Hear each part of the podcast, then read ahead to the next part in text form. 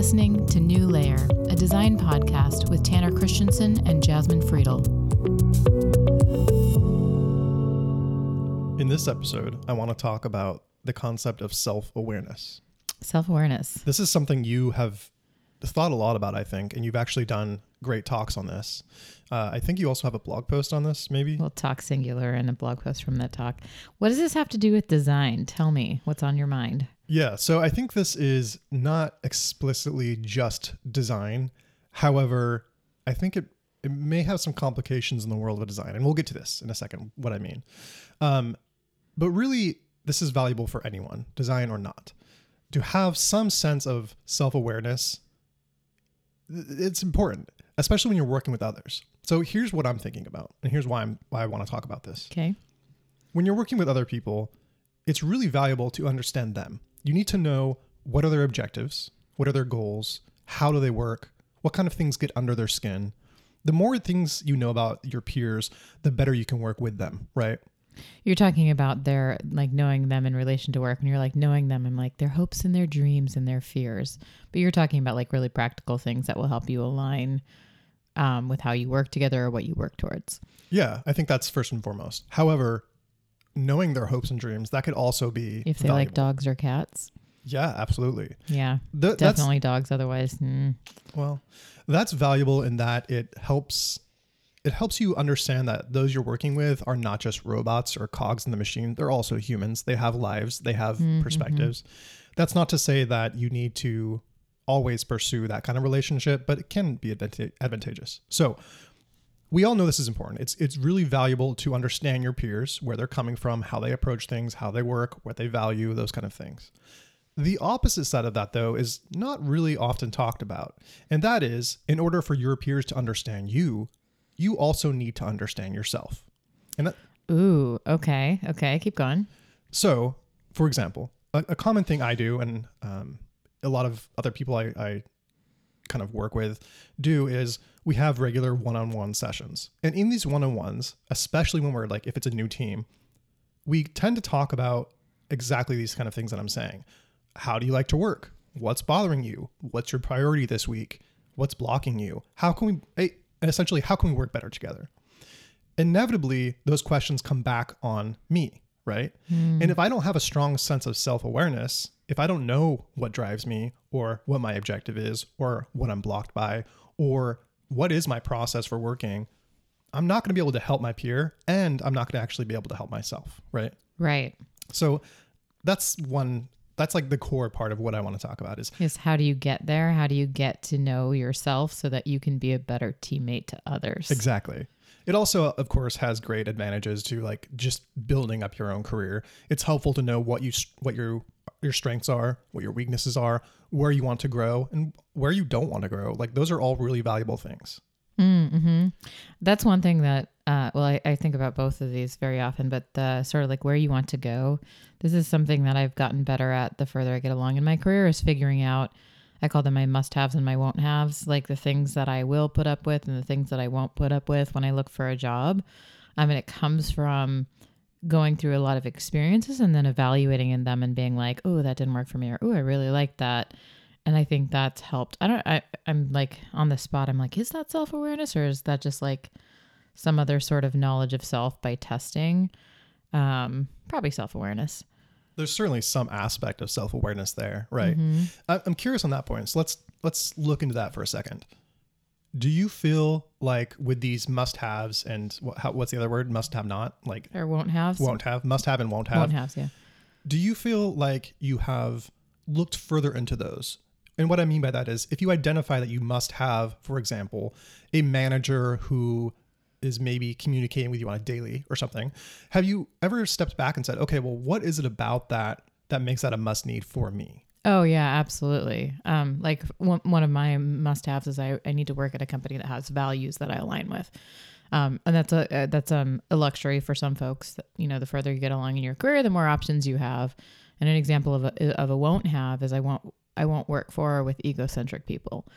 Um, and so and you're asking like have i like gone back and said why and the why is like i've been in tons of scenarios with both of them and i know that i thrive better i can be more impactful when i'm set up with those um, sort of environmental surroundings. Yeah, so that's really the the crux of I think my question. It's good to know through experience the things that you are driven by or motivated or energized by and the things that kind of deter you from working hard or that just block you. But unless you really understand the nuances of those things, it can be difficult to understand yourself. So I think you just said it. Like mm. you need to be in a in a team where you can really measure your impact, right? Yeah. Yeah. Yes. And I'm, and I'm, I'm trying to put myself back in like my early career and say, would I have been looking at these th- same things? Um, and I think I would, I probably was not looking at those same things. I think those are benefits, but not something that I had clarity on. What I was looking at, you know, say in my first job when I came in as a UX designer, I was really looking for, you know, some place that could teach me UX and some place that could leverage my already strong visual design skills. So I think there's just like you could you could um break them down into I'm trying to think here like how to how to how to put a framework around this. Um, for me, the the things that I had to look at first were the things that made me eligible to have more choice. Okay, elaborate on that. What does that mean? Um, sort of looking at developing hard skills first then developing stronger soft skills. Well, that's that's probably not true for anybody because you can be the greatest like designer in the world and be a dick, and that doesn't mean that you you will get a job. Um, but I was so when I started out as a UX designer, I was I think 28. No, wait, 32. I don't know. I was not like right out of college. And I had already worked and been a manager for six years. So I had already developed outside of design a lot of the soft skills, a lot of the management skills, a lot of the leadership skills that helped me not necessarily manage a team, but manage myself and manage projects. So I didn't have to work on those.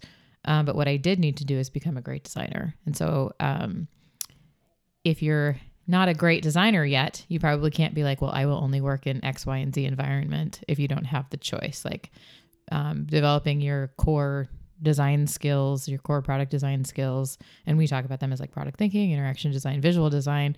That's what opens up the other things to have choice. Hmm. Yeah, I think that makes a lot of sense. So, how I'm interpreting what you just said is really when you're starting out, especially in design, you obviously need to have some of these hard skills. Now, how you evaluate your competency in any of those skills, I think that's part of the self awareness kind of conversation we're having. So, as you were kind of leveling up these initial skills, what mechanisms or frameworks did you use, if any, to determine whether or not you were growing and kind of like you said a second ago, you have strong visual skills? Well, how did you come to learn that?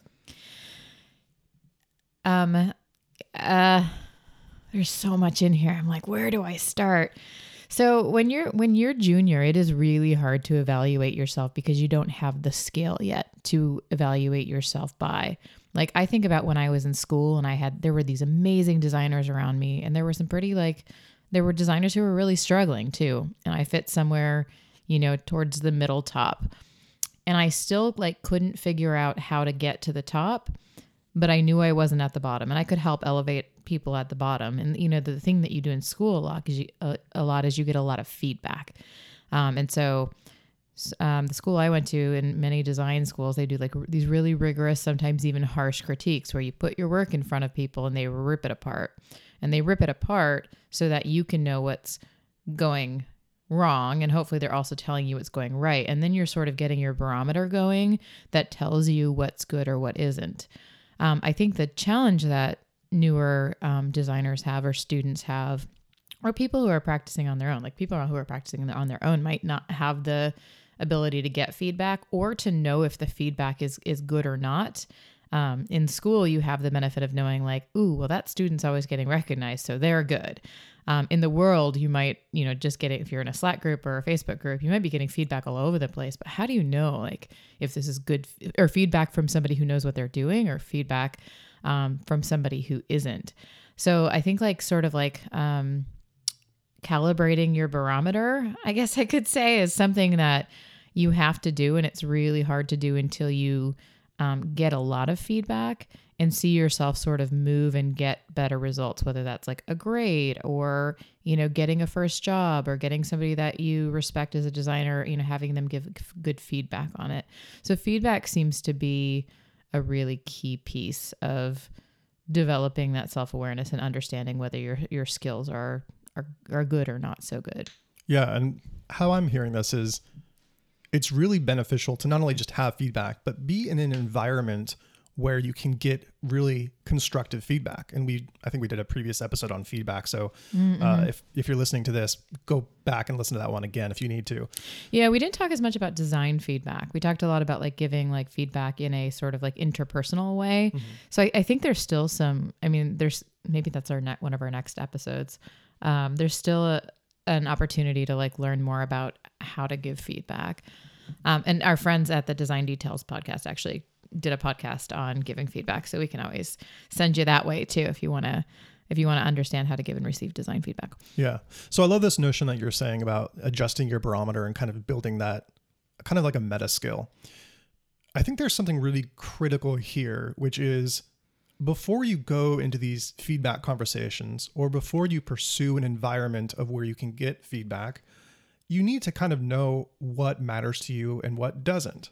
If you know, for example, that long term you want to become a really strong product designer, you need to know that visual design, interaction design, your product strategy and thinking, that needs to be at a high bar. But what other skills do you need and what skills may you not need? So if you know that, for example, you're you know you have no interest in moving into people management, well, there may be some skills there that you don't really necessarily need to pursue. Yeah, yeah. I mean, I think you you said what matters to you, and that gave me pause for a second. I think like most people who are starting out don't exactly have an idea where they're going. Some do, and bless you, good for you. I don't know how you do it. I still don't know where I'm going. I don't either. like I know where I am right now, and I like it. Um, but there's also like those skills that you're listening like those are not just like the things that you want to be good at. There's the things that the industry requires. And so like having a sense of what those are is really important. I always go back to our intercom rubric our leveling rubric um, which is at intercom.design if you need a guideline. Like a good have or a good um, practice for a new coming in designer would be to like look at what does a junior or an associate designer require. Um, it's not just like people talk about it differently but it's not just about your output or visual design or your interaction design. Some of it is like how you generate how you evaluate um, how you define problems. There's a lot of different things that you can sort of break down and say like these individual smaller sets of skills like how am i falling in the pack? And going back to design school like generation like coming up with a lot of ideas um, was something that I found a lot of people good at and some people not. So, you know, you'd have an assignment of like 100 sketches. Um, look at the people who can do 100 sketches and can do them well and see how they do it. Um, if you're struggling to get 10 out, then you need to change your approach to be able to refine that. Yeah, it's, I, I love this. So, one of the first things you can do, especially if you're starting out, is go look at these career ladders, go look at the even job postings and see what's listed there. And if you know that, for example, you want to be a, a really great product designer, well, go find the product design or the companies who are doing product design that you can admire or that you're really excited about. Look at what they're posting in their job posts. Look at their career ladders if they share them publicly. It's great that uh, Intercom does, and I think a lot of companies do. And but ours is the best. I mean, I'm not kidding. Maybe, it might be. uh, you're a little biased there, but you know, I've read it and it looks good. So I think that's that is a great way to start just thinking about if you're not really sure what you what you want to grow in or how you yeah. should orient yourself. Go see what other people are asking for those types of roles. Yeah, and I can like you mentioned management being one that you might not want to like develop in until later or that might not be your path. The ones I see a little bit more frequently are folks who still want to do photography or illustration or painting or fine art like when I review a portfolio and I see people who are still dabbling in those things, that's totally fine. Like if that's a side hustle or that's a project or that's just something that gives you joy.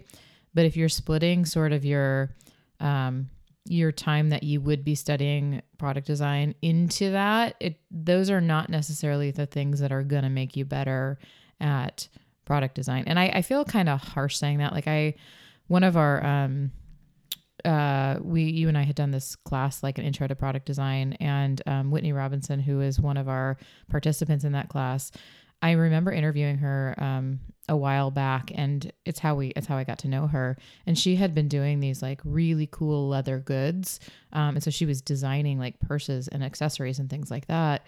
And um, I thought it was really interesting because she had a different take on problem solving. She was really interested in reusable materials and, and reducing waste.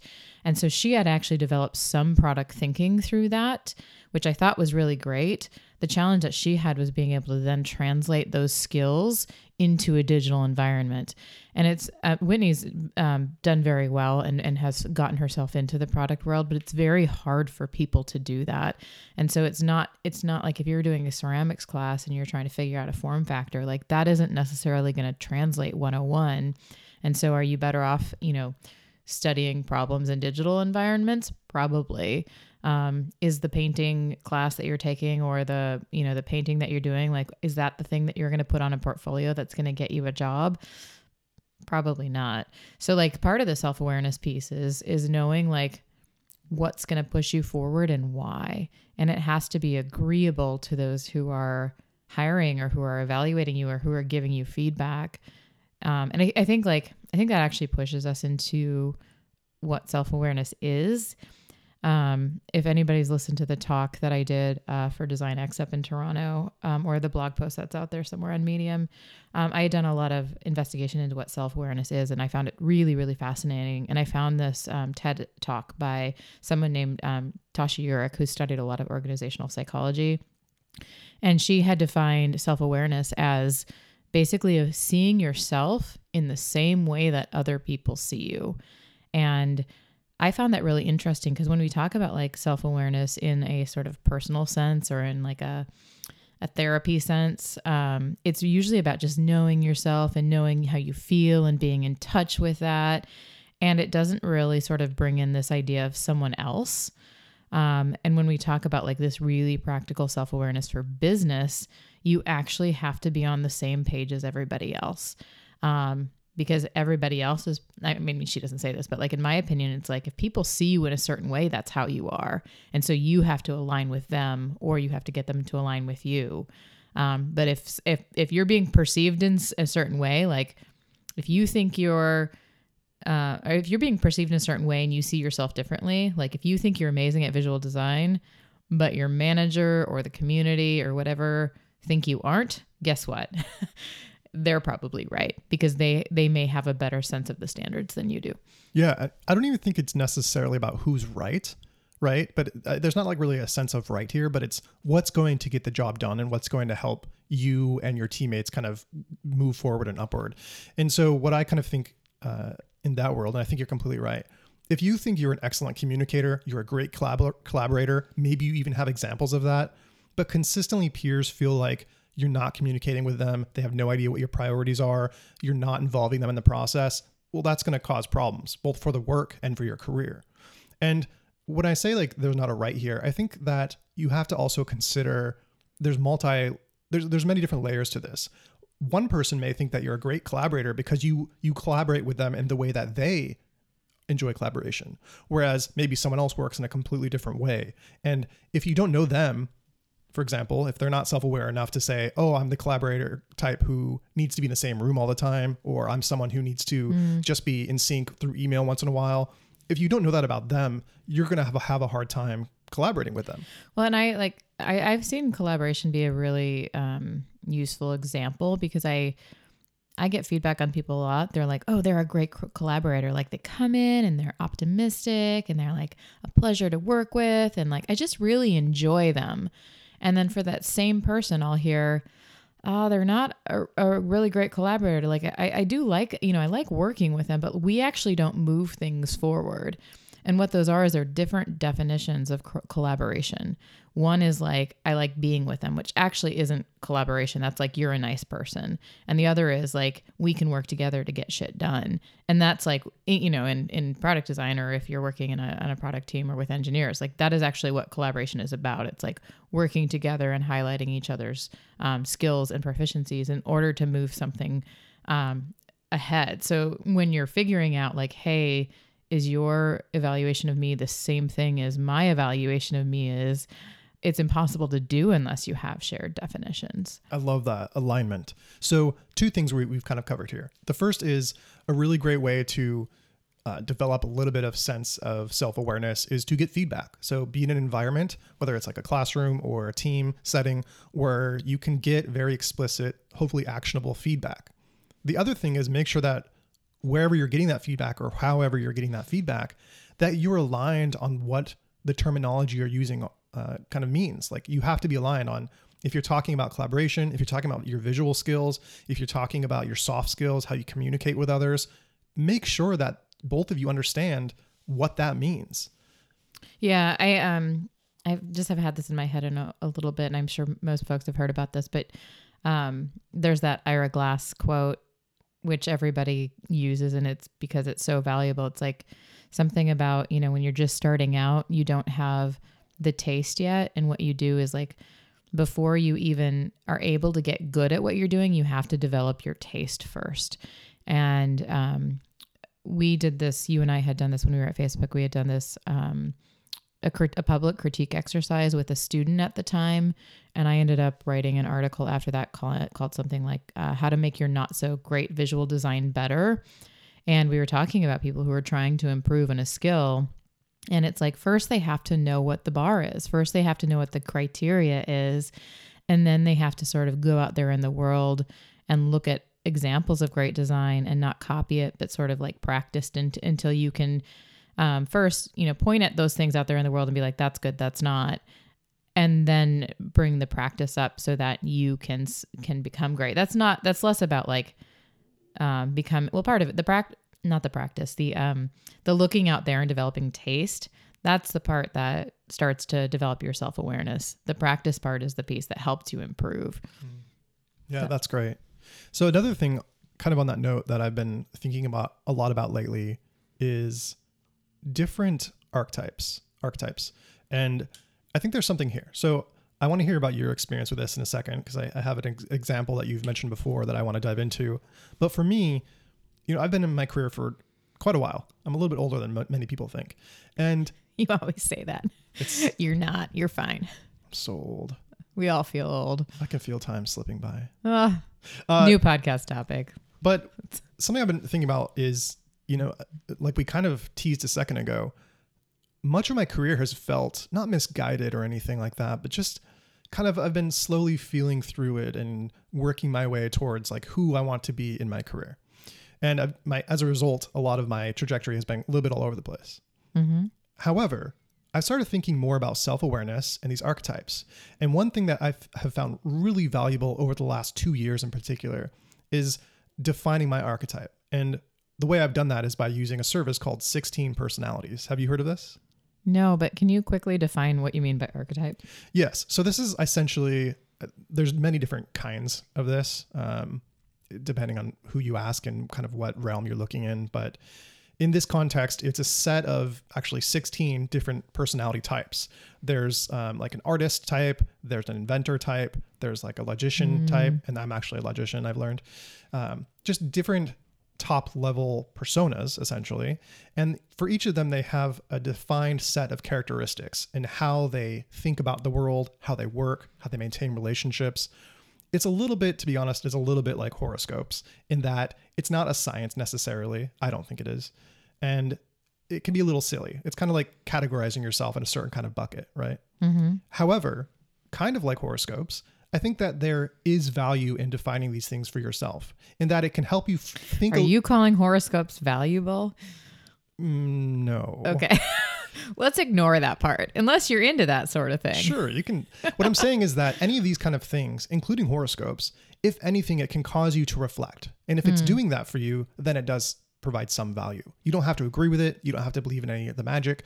But when someone, for example, um, in this kind of 16 personalities tool, uh, if, they, if they say you're the kind of person who does XYZ really well, you kind of have to pause and say, Am I the kind of person who does that? What are examples of me doing that in my life? where might I fail? How does that explain some of my behavior? It's a way of really kind of thinking a little bit more critically about you and your beliefs and how you work. So that has been really valuable for me. And uh, again, you can go online and do any of these personality tests. The other one is uh, Myers Briggs, for example. Yeah, we did. Um, the leaders at Intercom have is done. yeah, this is exactly what I want to yeah, yeah. We do a it's a color one. It's not just the there's one that's just kind of identifies you as like a color and it's pretty basic. This one is a um I don't know if it's called insights or something, but it's all about your preferences. And you end up getting like a a configuration of, of four different colors. And so there's like 200 plus different versions that you could be. And I've done Myers Briggs, I've done a bunch of different um, sort of psychometric evaluations. And this was the only one where I was like, holy crap, like it gets me. Um, and the we've been able to use this in a very valuable way that you know i'm an observer and so i take in a lot of information i might not be the first one to like interject into a conversation actually it's kind of hard for me sometimes to interject into a conversation but when i speak i'm, I'm able to pull together a lot of different themes um, um, come together with high level observations and when i do have something to say the people around me tend to listen because they know that my ability my strength is being able to like take in a lot of information and pull things together and rise sort of above the conversation. Um, so I find that really useful. Those are useful if you have a group of people who are doing them together and you're developing a shared vocabulary for your strengths and your areas of opportunity. It's a little bit hard to come in and be like, I'm an INFJ. Um, and people are like, cool. What does that mean? So um, if you're doing this at in at work with either your design team to understand, you know, designers are great at evaluating how you do design. If you're working with a product team, they're they may be better at evaluating like your problem definition and you know how you collaborate and influence. Um, but you still have to have a shared a shared um, evaluation criteria and a shared understanding of how you work. Exactly. Exactly right. So I think, and you kind of tease this a little bit, where these kind of surveys or tests or whatever you want to call them can be valuable is in giving you words to describe some of your behaviors and again cause you to kind of self-reflect. Now, I agree with you. It's really valuable to have that shared understanding. So going through this exercise as a team, that's that can be immensely rewarding. It can help you work together. Uh, can you maybe give an example or two, if you have any, of how knowing your color, like you mentioned, your observer, how knowing that has helped you collaborate with your peers, and then how knowing their color has also helped you collaborate with them or work with them? Yeah, I mean it's it's sort of like I've always had a hard time getting a, a word in edgewise in conversations. Um, and before even like, you know, just a year ago, before well, a little bit over a year, but before getting into this, I was like, I sometimes would feel slow. I would feel like I don't, you know, get things in the same pace that everybody else does. I would feel like I didn't have strength to my voice. And of course, this is always hard being a, you know, a female in the room is like, cool, the dudes are always going to talk above me or interrupt me. Um, and so for me, it sort of almost gave me like a piece in that, and that I like my strength does not have to be the strength that everybody else has. And I think that's actually something interesting when you think about self awareness. Like we all have different shapes to us, our skill sets should be different, and it's actually a great thing to be different because you can complement each other rather than competing with each other. And then, you know, like if you and I were trying to be good at the same things, well, then we're going to have the same deficits too. So I think it, it it's actually built my confidence significantly in knowing that my strengths are uh, particularly in this new team. It's not new anymore. Um, that they're unique and that they're needed, um, and that they're valued. So that's that's the example of um, how that has helped me understand myself and my value.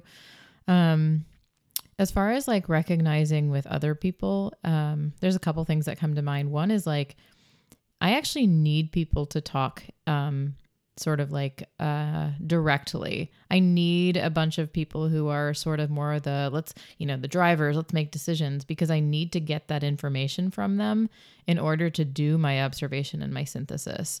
Um, and so, you know, that's also tells me that I can be asked more questions like why or have you thought about this and like use them to actually heighten my knowledge.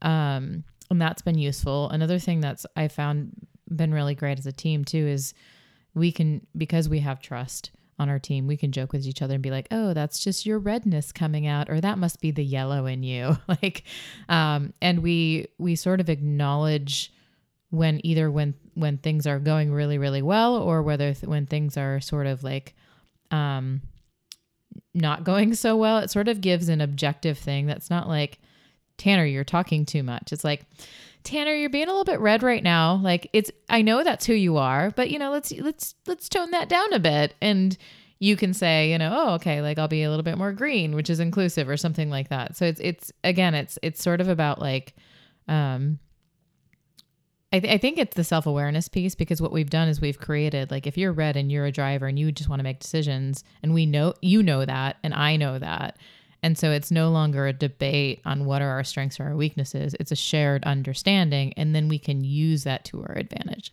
Fantastic. Those are great examples. Thank you for sharing. So I want to um, touch on a few other ways that you can kind of develop a little bit of your self awareness We've talked about um, you know uh, getting feedback having a reflection on yourself. We've talked about building an environment for that. Um, there's also like what we just talked about building these kind of like archetypes using various services, colors, or whatever. I think there's a lot of other ways you can develop this self awareness. Yeah. One thing I wanted to add is like you, you can't sort of make yourself be an archetype. It's it's usually it's who, who, you, are, are yeah. and then you use that to sort of um, understand or develop your skills. So it's not about like I just don't want anybody to misunderstand and be like, oh, I'm going to make myself be the decision maker. It's like you, you are, but then you have to, then that's what self awareness is. It's like knowing yourself. Sometimes you have to modify behaviors once you know yourself, but knowing yourself is really about sort of, you know, how you are and how, how you think and how you respond and blah, blah, blah. I agree with that. However, however, I would love to hear your thoughts on this. Is that still entirely accurate for students or for people who are very young or very it's not to say you won't evolve over time. Mm-hmm. i think i think um when we do our uh insights color exercises it's it's really there's a subconscious and there's a conscious version. So one is sort of like just you know who you are naturally and then some of us will play things up or play things down at work. I think those are the pieces that we start to refine over time. But like myers-briggs changed almost like 100% for me. I was an extrovert um i was a judger. Now i'm a like i think it's thinker perceiver. I can't remember which which counter each other. But yeah of course we we sort of develop over time with our experiences and and and that's some of that i'm sure is conscious and some's not. Okay yeah thanks for clarifying. I, I agree with you completely where when you do these kind of tests again they can be really helpful in evaluating yourself and understanding yourself it's not to say you should do these tests in pursuit of who you want to be, but rather acknowledging and reflecting who you are in this moment, even though that may evolve over time. Right. Yeah. Okay. Great. So, what other ways can you kind of develop this sense of self awareness or um, just kind of introspection? I think there's a lot of things here. One that I talk a lot about uh, for those who know me is journaling. I think mm. that just the act of a daily journal, sitting down to write just your general thoughts or reflections for the day can be immensely rewarding. Yeah. And I mean, that's an idea of like collecting data. And so then you can go back and reflect and evaluate, um, which makes me think of like, it goes back to feedback, but performance reviews are oh, a great place when, when, you know, you're getting an evaluation from your manager and you're writing your self evaluation. Like I always used to find myself when I was more junior, um, writing what I thought people would say about me. And so when it was like, what are your areas of opportunity or weaknesses or whatever people call it, I'd be like, what's my manager going to write? They're probably going to write that, you know, X, Y, or Z. So I'd just write that rather than actually trying to, to look at my own examples and look at my own behaviors and critically evaluate what was going well and what wasn't. Um, and that was because I thought, I also thought the purpose of the review was more about like getting a promotion or, you know, getting a salary bump or moving ahead rather than being like really accurate about what my areas of opportunity were. So, um, another example of collecting data and you know feedback doesn't have to be in a performance review. It can be throughout the um, you know, you could say like halfway through a cycle, I need to get feedback and ask your manager to give yourself 360 feedback, um, which is basically just feedback from all the folks around you.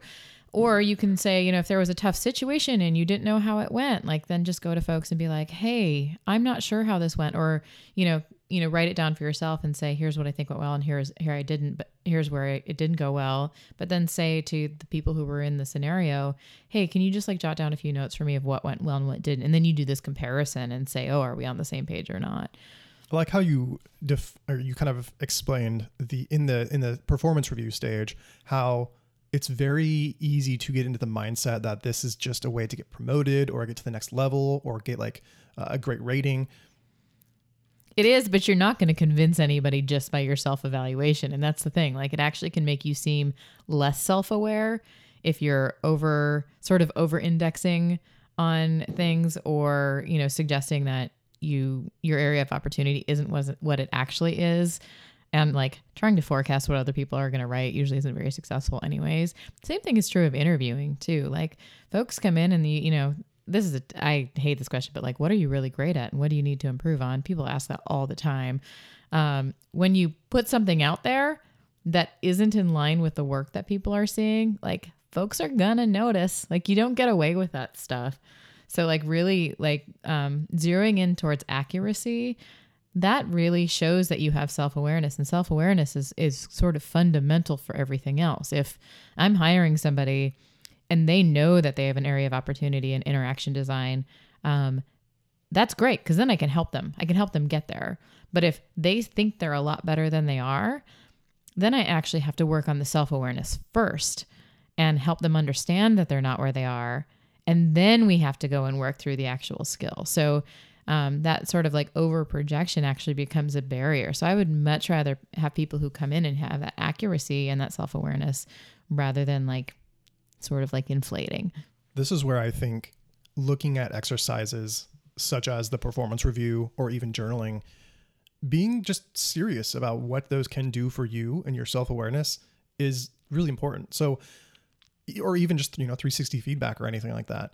It's okay. In fact, it's, I would encourage it strongly if when you're getting that feedback or when you're journaling, don't just like take it as the exercise, but really dive into what those things mean. If someone's giving you feedback or has given you feedback and you don't understand something they're saying, or even if you think you understand what they're saying, probe on that. Say, I heard you say that I'm really great at collaborating and you gave this example. Can you explain a little bit more from your perspective what that means and how yeah, that's aligning? Yeah, and there's one more thing. I know we're wrapping up on time, but um, there's there's another piece that I learned from um, Tasha Eurich when I was doing this uh, research for for my talk, and that's this idea of objectivity. And what I started to call it was what over why. And what you're you're saying now is like what happened, like you know what does that mean? Um, and the thing that you're doing here is you're saying you're making it ob- objective by saying what um, things that are really real as opposed to why, which are these fabrications that we make up in our mind.